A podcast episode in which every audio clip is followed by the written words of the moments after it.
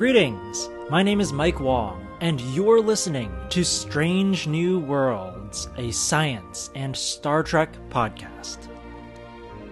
A few weeks ago, on episode 34, we had my office mate Pushkar Kopparla on the show, telling us about what polarized the hull plating means in Star Trek and how he uses the polarization of light to characterize the atmospheres of other planets.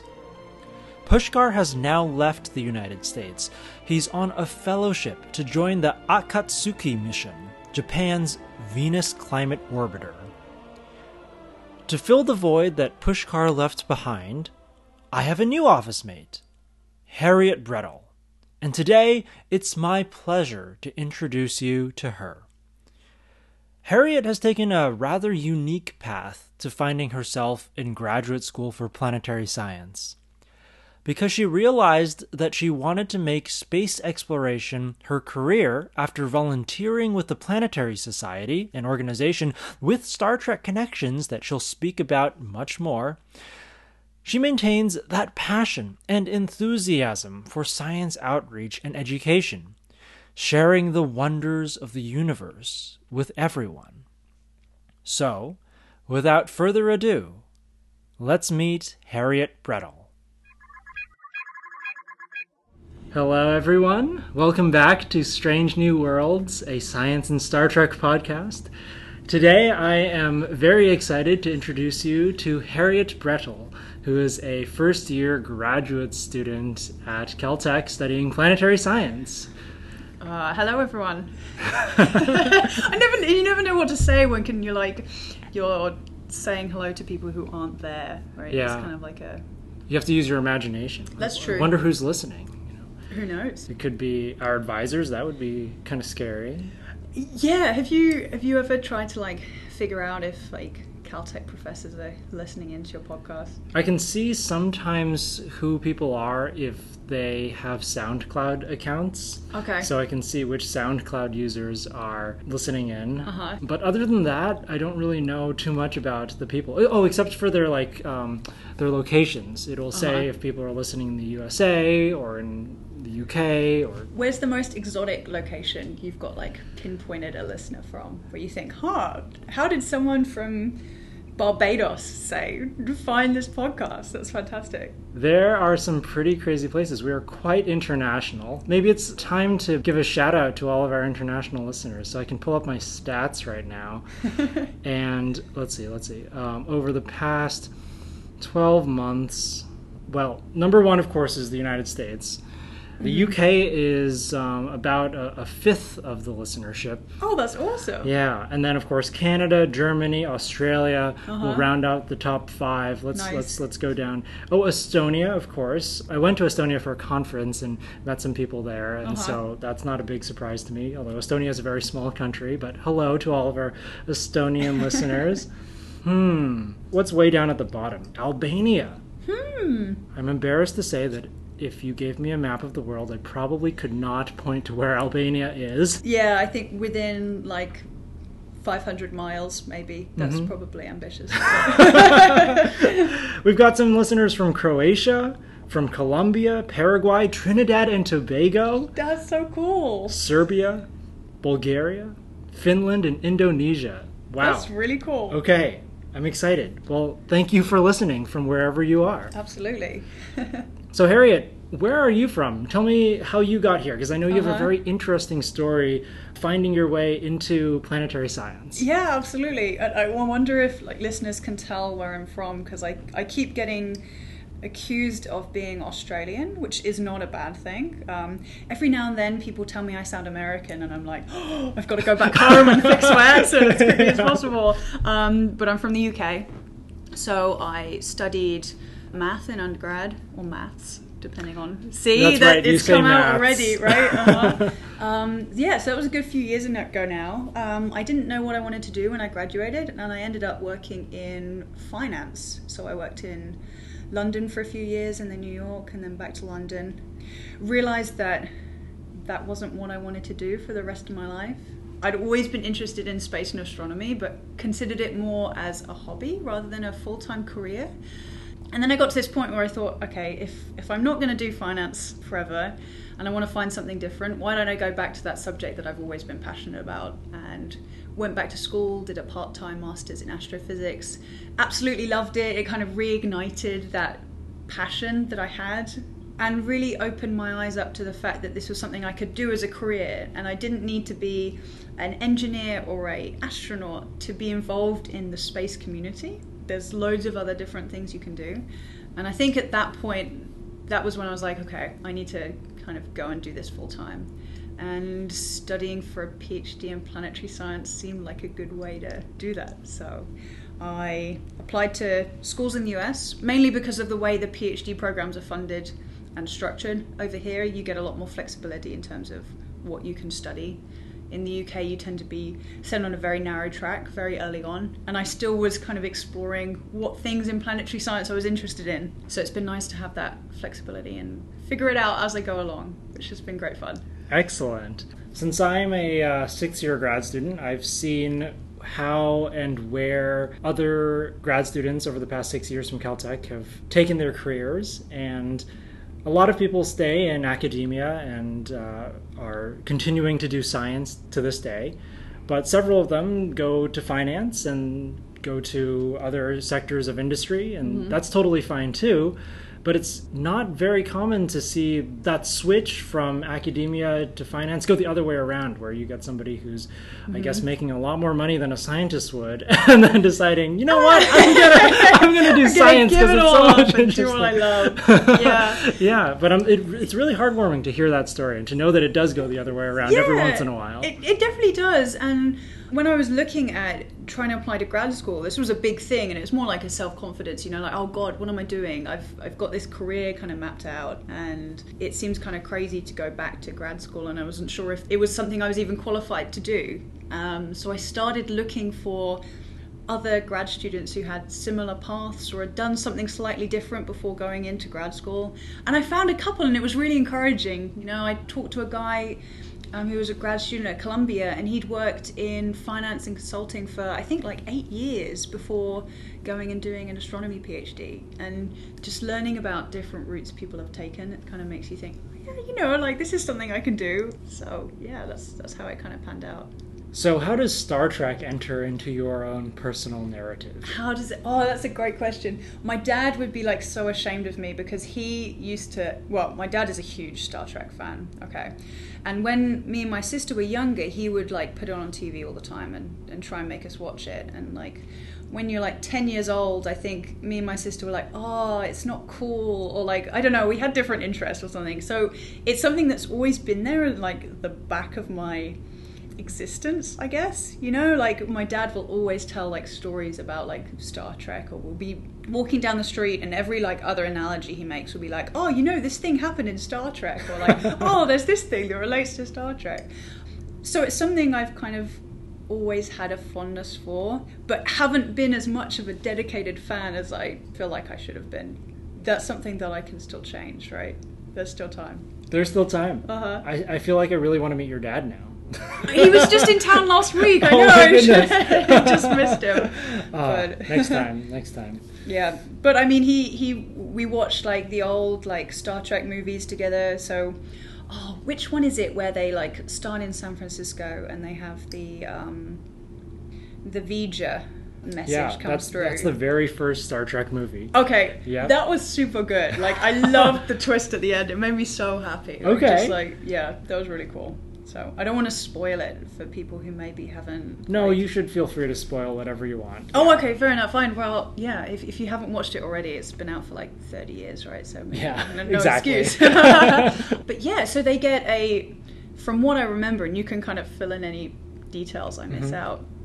They have this message that comes from outer space from this alien civilization or whatever it is called V'Ger, and they're trying to figure out where it's come from and go through all these wonderful adventures. And it turns out that this is the Voyager probe that was launched in the 1970s, has left the solar system, has been traveling for like 300 years or however long it's been. And then this, I think it's an alien civilization, picks it up and tries to send it home, essentially, back to the Earth. Mhm. And it's this wonderful story. Like, I can just imagine Carl Sagan, like, dreaming of this kind of future, you know, where, like, you send these spacecrafts out into the cosmos and then someone turns it around and throws it back. Like, that would be so awesome if Yeah. that was true. Yeah, So- yeah. Thanks for bringing up Star Trek: The Motion Picture, Mhm. the very first Star Trek movie. I feel like, honestly, that one is not as highly regarded as a motion picture as some of the other Star Trek movies. Okay. So I hope you have a chance to see the subsequent films. Maybe it just gets better from there, right? And I can enjoy it more and more. It, it gets better, and then it gets worse, and then it gets better again. it's a roller coaster, Yeah. right? Yeah. Well, when you've got a franchise that's been going on for so long, Mhm. like, I guess it's hard to keep the momentum and like the themes have changed over the course of the different series and like I guess it's a completely new entity now compared to what it used to be and that can be a good thing and a bad thing and change is always change, right? Right. So- Star Trek is always evolving, and Mhm. that's one of the beautiful things about it. And human culture is also always evolving. Mhm. And you gave a really interesting talk a couple months ago at what's called Astro on Tap. Yes. So I encourage listeners to go and find their nearest Astro on Tap event. It's always a blast. It's basically an astronomy talk or a few astronomy talks held at a bar somewhere. Mhm. And so it's beer and space and lots of fun. What more could you want from a Monday night or whatever night it's hosted in your city, right? It's, Yeah. It's good fun. So Caltech hosts Astro on Taps. What is it? Once a month? Once a month in a pub in Old Town Pasadena. And yeah, it's fantastic. So they get usually two speakers each month.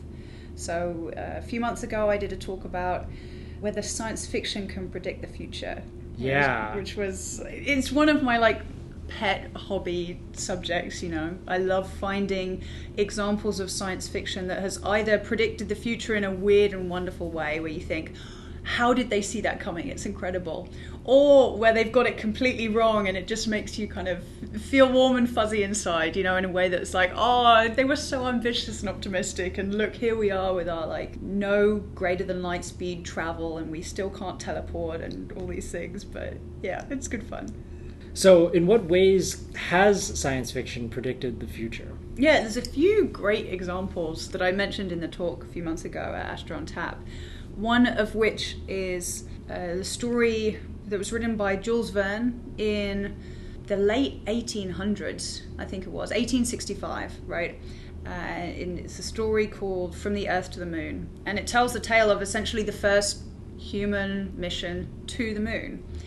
And it was written over 100 years before the Apollo missions and it gets some of the details bang on in a kind of eerie way, right? So the he predicts that there will he predicts he writes that the launch will take place in Florida. That Mm. there'll be three astronauts that will go on this mission to the moon. He predicts the weight of the rocket and the cost of the rocket within an order of magnitude of what the actual Apollo missions cost, which is kind of crazy. And the nice thing about this story is he doesn't just pull these things from thin air. It's not like he was just like, oh, you know, uh, let's go with Florida, that sounds cool. He spends a whole chapter of the book talking about why Florida or Texas would be the best places to strategically launch from the US if you wanted to get to the moon so he's really kind of thought through these predictions to try and make it as realistic as possible. And the foresight is just incredible. I mean, he was writing this before there were planes in the sky, and he's envisioning these rockets going to the moon, which is pretty awesome, right? Yeah. So Wow. Okay. Uh huh. So that's one where you think, okay, this guy has really thought through this prediction, and I'm really happy it worked out. And there's a few others where it's a little bit more. This is a wonderful coincidence, but it's still an awesome coincidence. So another example is uh, Wernher von Braun, who was one of the kind of NASA rocketry pioneers in the beginnings of the space race, big player in the building of the Saturn V, etc., etc. He also was a huge advocate for humans going to Mars and he did a lot of technical writing about how we would actually do that in reality. But he also wrote a science fiction story, which was called Project Mars, I think. And in this story, there's some really nice little anecdotes in there, like uh, the world has finally found peace. We have a united states of Earth, or something like that. You know, everyone's come together. There's no more Cold War. There's an artificial moon called the Lunetta, which floats around, orbits the Earth, exactly the same way that the International Space Station does today. So that's a cool kind of prediction that came mm-hmm. true.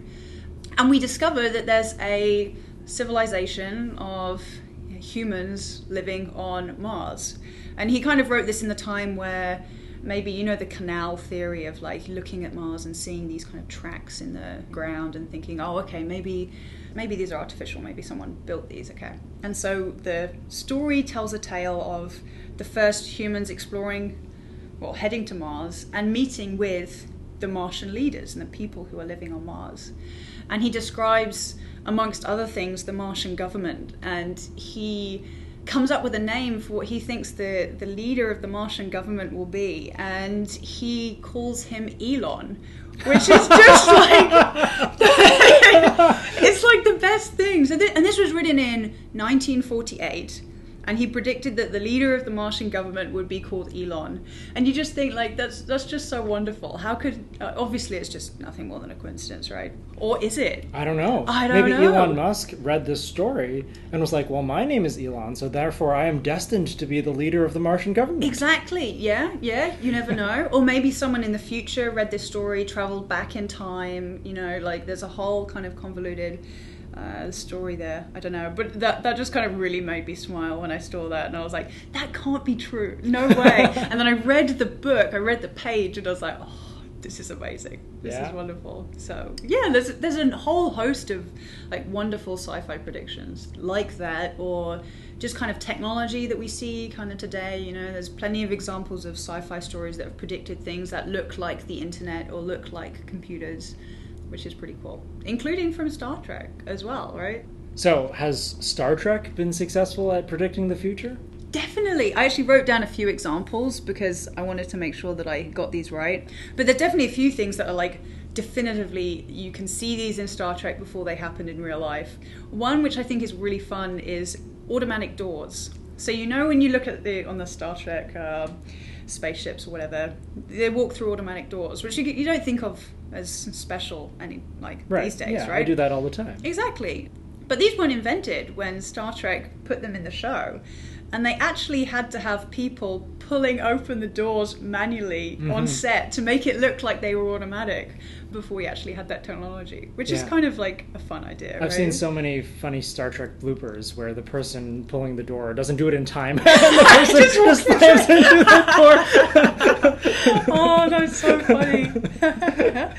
exactly, like that's a great one. Mm-hmm. Um, like cell phones, you you see kind of what looks like an old school like flip phone being used in Star Trek, you know, to communicate between like whatever planet they're roaming around on and back up at the spaceship, which is pretty cool. Bluetooth headsets.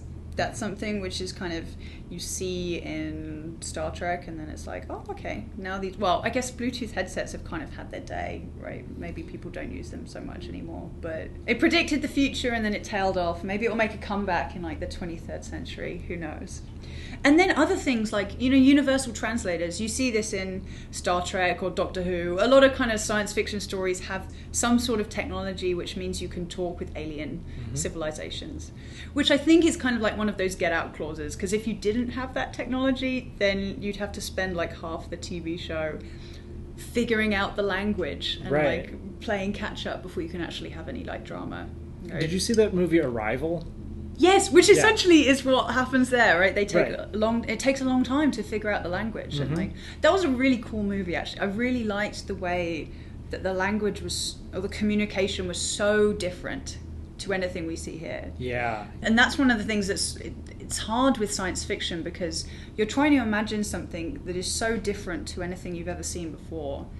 And that's really hard to do. Like one of the things I've found with science fiction is often it reflects the era in which it's written more than it does like the actual future. So people are usually talking about a future that they want to see happening or they think is going to happen because of like the current state of play there's a lot of like 70s and 80s sci-fi which is post-apocalyptic like post-nuclear war kind of future because that's the era in which they were living when they wrote the stories. And then like early 2000s you get more like sci-fi which is exploring like implications of like genetics and how humanity itself might change. So it's interesting to see those different trends, you Right. know, which is cool. Well, I won't say that Star Trek is not reflected or influenced by the way that the world was at the time or the way that America specifically was because that's where Star Trek was being mm-hmm. produced. It certainly was influenced by our culture, but I think Star Trek might be a little bit different from other science fiction media in that it tries to also say what we hope the world would look like in the future. So for instance, Star Trek was being made during the Cold War also, but featured a person of Russian descent, Chekov, on the bridge Uh-huh. of a starship which represented a very unified Earth. Uh-huh. And, um, and I, I thought that was a really nice touch to say that, look, we envision a future in which we are not fragmented on a political map. Yeah, I, I remember watching a Star Trek episode, and you're completely right. Like, Star Trek challenges issues in society as much as it kind of just like puts them out there, right? And I remember watching a really good episode. I'm not going to be able to remember its name, but it was they they go to a planet and there's this huge war going on on the planet, right? Half the people are black on one side of their face and white on the other, and the other half, who they're like deadly enemies with, are like the reverse, mm-hmm. right? And these people absolutely hate each other and want to like destroy the other, you know? And the Star Trek crew come down to this planet and they're like, what are you guys doing? This makes no sense. Like, you guys are just slightly different, and yet that's the only reason you hate each other. And it's cool because they make this kind of like it's somewhat obviously of like a metaphor for kind of I guess uh, racism and uh, other kind of discrimination, which is kind of surface level only and is ultimately like completely meaningless, right? But they make a wonderful reference in the Star Trek episode where they're talking about this planet, and one of the characters, it might be Spock or something, he says like, "Oh yes, like this planet really reminds me of like the ancient 1900s." whatever you know and he refers to like the modern day uh, well, modern day in the era which it's being watched as Yes. like an example of like ridiculous discrimination or like division which is kind of neat you know it's, it's Yeah. cool to have that commentary Absolutely. Sometimes Star Trek is subtle, and sometimes it is most unsubtle. yes that's true that's true Do you have any examples that you want to share of things that Star Trek wasn't able to predict? Oh, that's on the other side of my post-it note. well, obviously there's some things that Star Trek like people can do in the universe of Star Trek which we cannot do right now. Personally, I'm really disappointed that we don't have teleportation. I Me think too. that I think that would be wonderful. Yeah. Then I wouldn't have to wake up so early to get to class on time, you know? Uh-huh. Yeah, you just like flick a switch and then you'd be there. Yeah. I do wonder like how society would change if you genuinely could flip between place to place with like basically no consequence. Be quite interesting. It would. We also had a philosophical debate on this podcast a while back about whether or not you die when you go through a transporter. Oh, I love this question. Yes, because essentially, like, especially if you've got a teleportation device, which is uh, essentially just taking a record of your genetic makeup or molecular makeup, burns you to a crisp, and then rebuilds you with new atoms. Right? Are you the same? What What was your answer? I think you do die, and then a new Ooh. you is created. Interesting. Hmm. I don't know how I feel about this. It's a tricky one. I think I'd probably say, well, I don't know, because then you get the issue of, well, what happens if you don't burn the original? What if you've got two? You know, what if you Right. just take a copy and you clone it and then you're rebuilt? Like, does that mean there's now two of you, or are those two people different?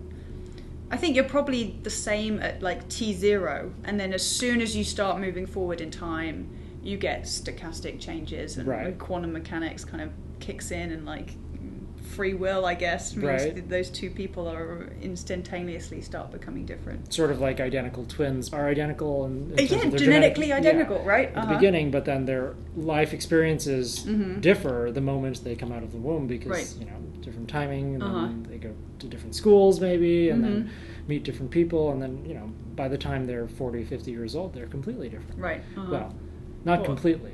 more different than More they different. were. um, yeah. So yeah, what were we talking about? Uh, uh, science. Fi- oh yeah, things that Star Trek hasn't been able to predict successfully. We don't have warp speed. That's sad. That is really sad because all of these exoplanets that we're discovering right now, I know. they're so far away and they're so dim. I just wish we could get closer. I know, I know. It, it is a real challenge if you think about wanting humanity to become a multi-planetary species. At the moment, we are severely constrained to our own solar system, and that is such a small fraction of like everything that's out there. And it would be really nice if you could kind of, I don't know, crack that problem. But I guess that's a tricky one to solve, huh? Well, I hear that there is an organization that is trying to reach. Great the segue, cracking- Yeah. Well, yes. so there's this uh, thing called the Planetary Society, which is based in Pasadena. uh huh. Yep. And I know that you're heavily involved with the Uh-huh. Planetary Society. So I was wondering if you could give us a, a brief history of how the Planetary Society was formed, what it is, and how people can get involved themselves, and what you do with the Planetary Society. and how it relates to warp speed as well, I guess. Yes. So I guess this comes down to, just as a spoiler, the Planetary Society is not going to be solving uh, warp speed anytime soon. But in terms of developing prototypes for interstellar travel, that is something that the Planetary Society is doing, which is really exciting. And I will talk about that after I've introduced what they actually do. So the Planetary Society was founded in 1980 by Carl Sagan, hero of them all. And the, the idea behind it was to have a, an organization that was uh, passionate about space exploration that demonstrates by its mere existence that the public is really excited by space and space exploration and that this is something that we should be continuing to do. And so the Planetary Society was founded in 1980. It's been growing ever since.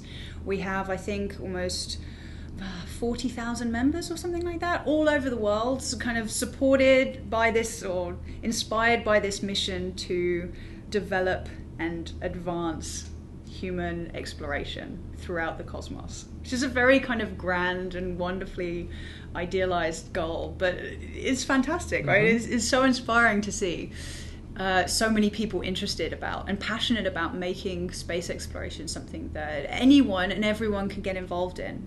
And that's one of the really big things that the Planetary Society does. We try to educate people of all knowledge levels from like tiniest kids in kindergarten up to kind of adults of or scientific experts understanding what's going on what the latest news is in terms of what's nasa doing what are the big projects that are going on uh, what's the latest research saying. So we do kind of education across the board which is super cool. We also advocate for kind of more nasa funding and support to try and make these projects happen more in the future which is kind of increasingly necessary right? And it's really important to be able to explain why this stuff is important to not only people who uh, are in power, but also citizens who have the power to vote to who makes those decisions, right? And then the final side is we do our own space projects, which is where the interstellar travel comes in. yeah. So the Planetary Society is launching its LightSail mission later this year on the next Falcon Heavy, which is going to be awesome. Yeah. And so this is a small CubeSat, and essentially how it works is it unfurls in space into a giant solar sail. And so I think it's about 30 meters squared. It's about the size of a boxing ring. And it will use light and the energy that is provided by uh, photons momentum to fly around the Earth in an orbit exactly the same way that like a sailing boat does, but instead of using wind, you're using the sunlight to kind of power you around. And the idea for this is to be a proof of concept to show that this technology can work. Uh, and going forward, the idea is to be able to use this technology to travel to other star systems. One of the huge advantages of using a solar sail or solar sail technology is that you can accelerate up to super fast speeds at a very constant rate.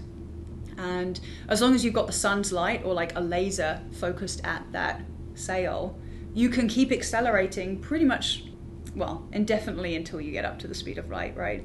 Which means that theoretically you could get to our nearest neighbor star, Alpha Centauri, in four or five years, which is really cool. That's know? amazing. So yeah, that's actually pretty fast. I know for people who are used to having their morning commute be maybe an hour or so, four or five years seems like a long commute to the nearest star, Uh-huh. but that's actually about as fast as you could get there because it's four light years away. Right, exactly. I mean, so in reality, if you wanted to kind of accelerate up to uh, maybe like half the speed of light, and then you want to decelerate, right, because you actually want to see the place when you get there, you're probably talking like more like 10 years. But this is something that an organization called Breakthrough Starshot is trying to make a reality. So this is, a, again, a non-profit that's founded by a Russian billionaire called Yuri Milner and they're trying to put in some of the groundwork to make this a reality in terms of being able to send small spacecrafts to other star systems, which is very exciting. Yeah. So- You, you know, the LightSail project reminds me that there was a light sail in one Star Trek episode. And I haven't seen this one in ages, so Uh-huh. I'm not going to remember its name. But it was an episode of Star Trek Deep Space Nine. Uh-huh. And I believe. I'm trying to remember exactly what the premise was, but I know that there was a solar sail, a human crewed solar sail starship. Uh, and it was Captain Sisko and his son, I believe. They were trying to get away from from from work Uh-huh. and do you know how like people these days you know I'm, I'm gonna get away from work i'm gonna turn off my devices i'm gonna go into the mountains i'm gonna go to a lake and i'm Uh-huh. gonna go sailing Yeah. you know it was kind of like that for them you know i'm gonna get off this space station i'm gonna just go into this ancient solar sail craft and Yeah. we're gonna go solar sailing together all right son okay here we go oh, that's wonderful. That's great. Yeah. Well, maybe we'll have that in the future one day. Mhm. You never know. yeah so what do you do for the planetary society Yeah, so I volunteer with the um, outreach group that is based in Pasadena. When I was back in the UK, I was one of the outreach coordinators. So we would try and organise events. We would have a monthly newsletter where we'd let people know about all the space related things that are going on, like in and around London. And when I knew I was moving to California, I was like, okay, fantastic. I'm going to be in Pasadena. I'm going to be by headquarters. This is going to be awesome. And it is. So we do things like uh, going to schools, talking to kids about space exploration. One of the things that goes down really well is we have this stand where we make space buttons Hmm. which is like exactly what it says on the tin. You have like all these different like space related magazines. Get kids to pick out their favorite space picture that you they can turn into a button. And as you're making the button, you can talk to them about like what image it is that they've selected and be like, "Oh, you know, this is a galaxy. Do you know how galaxies form? You know, we're in a galaxy." And you can kind of without them even noticing share all this really cool space knowledge Mhm. with them and like kids really respond to that they get so excited about space which i find like you know it reflects back on you and then you feel even more excited about it and then it, it reminds you of why you're passionate about the subject in the first place which is really cool That's amazing. So- I love that outreach idea. Okay, why don't you tell our listeners how they can join the Planetary Society and what they get for joining the Planetary society Great I'm sure you've convinced so many people that it's a great idea to do. It's great fun. I mean, so one of the things that fanta- is fantastic about the Planetary Society is there's so many free resources available on the website. So we have a blog which has got posts pretty much every day sharing really cool latest news about anything and everything that's happening in space from rundowns of the latest space conferences or commentary on the latest NASA budget, etc., etc. So there's loads and loads of information there. And if people want to become members, they can do that through the website as well. I think it's just www.planetary.org. And uh, when you become a member, you get a Planetary Society t shirt, which is really cool. So I'd recommend signing up just for the t shirt because that's like a great reason, right? And the other way of getting involved is through volunteering. So the Planetary Society has outreach groups stationed all around the world. And that's really how I got involved. I was living in New York, discovered the Planetary Society, started volunteering in New York, was moving back to London, wanted to stay involved. There wasn't an outreach group there, so I set one up and we started doing things in London. And then I moved to California and there's an outreach group here and we've got outreach groups in across Europe and America and Australia and all over the world, really. And it's just a fantastic network of being able to find one, people who are passionate about space exploration, which is brilliant, and two, finding about out about different events that are going on, which is always good. I remember the last time I was at a Star Trek convention, Uh-huh. there was a Planetary Society booth. And so, Yes. if, if, if you're a Trekkie who is going to the conventions this summer, um, Uh-huh. try to drop by the Planetary Society booth and talk to them about space. Where does the Star Trek convention happen? Uh, the biggest one in the United States happens There's more in than one? Las Vegas. Yeah, they, course they, there they is. hop around. There's, Yeah. you know, I think uh, some on the East Coast, Uh-huh. Some out here on the West Coast. But the big one every year is the first week of August Mhm. in Las Vegas. that sounds awesome. So yeah, it, it was pretty cool. I was there for the 50th anniversary, and you know Oh, Bob. Picardo, who Uh-huh. is on the Planetary Society board. yes, he was- is. Yeah, was a Star Trek actor. Played Uh-huh. uh, the Doctor on Star Trek Voyager, Voyager, mhm. and uh, and there was also a Planetary Society booth there, and That's Yeah. cool. Yeah, I didn't even mention that's a fantastic like Star Trek slash Planetary Society um, like overlap there. So Robert Picardo has done like a number of different you know like videos for the Planetary Society, and he does all these kind of like goofy videos. He has a monthly like blog newsletter that goes out to Planetary Society members. So they're usually really funny too. they are videos. very funny. Yeah. Uh huh. he's a he's a comedian for sure. He's fantastic. And what I love about Star Trek is it seems like so many of the actors are also really passionate about space, you know, and that doesn't necessarily need to be true, right? You, you don't necessarily, as an actor, need to love the subject that you're acting in. I mean, that's why it's acting, right? But it's really nice to see when people are like super keen about the subject and all of that. So Well, before we go, I have two last questions for you, Harriet. bring it. Okay. First of all, where can people find you on social media if they want to follow what you're doing and if you're giving another Astro on Tap or some other outreach event, maybe with the Planetary Society? How can people contact you? Sure. So you can find me on Twitter. My handle is Harriet underscore Brettle. So if, if you are uh, interested in learning about cool space facts and just generally hearing from someone who gets very excited about space exploration, then that's the place to go. Excellent. and finally, a lot of my science fiction that I consume is, of course, Star Trek. There's so much to go through, um, and by the time I'm done watching everything, I've forgotten what happened at the beginning, so I need to go back and rewatch it.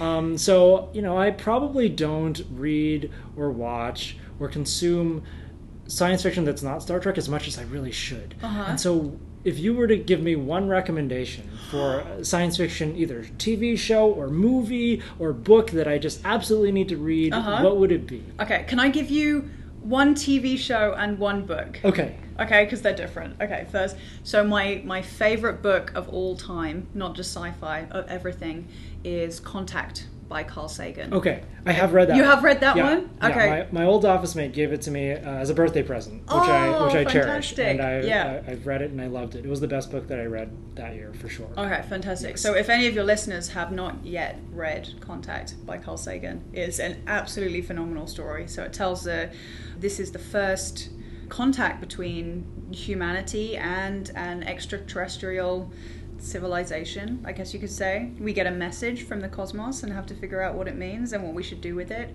And it's fantastic on so many levels because it's really, really well thought through. It feels very realistic. Sagan thinks about a lot of the implications to society and religion and policy and government and how all these things would change if we got this kind of message from outer space, which is really cool. Okay, so that's my book recommendation, All but right. you've already read it, so that's cool. Uh, TV show is I've recently got hooked on The Expanse. Okay, I've heard of that, but I haven't watched it. yet. Okay, so you have to watch it because season three has just dropped, and I'm like holding off, waiting to still until I can like binge the whole thing at some point. But it's a really cool show. It's based in, I think it's like you know 200 years in the future, kind of generic 23rd century, and humanity is now a multi-planetary species. We live on the Earth, Mars, and in the asteroid belt. So society is kind of broken up into these three distinct groups. Okay, people who live on the Earth, uh, well, they're exactly like us, right? And then you've also got the Martians who have to live like in the, these like enclosed towns or cities, right? Because there's no like atmosphere that they can live in. And then the asteroid belt is even further out, and there essentially it's like a, mi- a mining colony. You know, they're using the asteroids to get water and minerals that are brought back to the Earth and Mars. Um, and the people who have been living in the asteroid belt for generations are slightly taller than normal people. Because there's lower gravity. because there's lower gravity exactly. And it's a really cool show because they think about all these really subtle differences of okay what would people look like if they lived in like microgravity for like generations? How would how would people be different? And it's kind of like a political drama almost because you have this tension between earth mars and the asteroid belt who want to be kind of independent from the earth and mars. And the action centers around this one spaceship called I think it's the Rocinante. Yeah, I think I've got that right. And it's just really, really well thought out. The storylines are super interesting and exciting. The science has been really thought through as well. You know, like I haven't been able to find any plot holes, you know, where you're like, oh, why did they forget about gravity here? Like they, they've clearly thought it through, which is really cool. So I'd recommend that. Excellent. Mm-hmm. You know what? I'm going to go watch The Expanse, and after I'm caught up, Uh-huh. maybe we can have a special The Science of the Expanse podcast. That would be a lot of fun. Yeah. Yeah, we should do that. Okay. Good. Well, we'll bring you back for that. Thanks for joining us, uh, Harriet. Thank you so much for having me. It's been super fun. Yeah. That concludes episode 37 of Strange New Worlds. I hope you enjoyed my conversation with Harriet Brettle about whether or not science fiction can predict the future, and that you're eager to join the Planetary Society and become a part of humanity's journey to the stars. Joining the Planetary Society is a wonderful way to get engaged in space exploration, no matter your background. As a matter of fact, I'm currently writing an article about the origin of life for the Planetary Society's quarterly magazine, The Planetary Report. So that's just an extra incentive for you to join the likes of Carl Sagan, Bill Nye, and yes, Star Trek Voyager's very own Bob Picardo in this great endeavor. Together, we can change the world.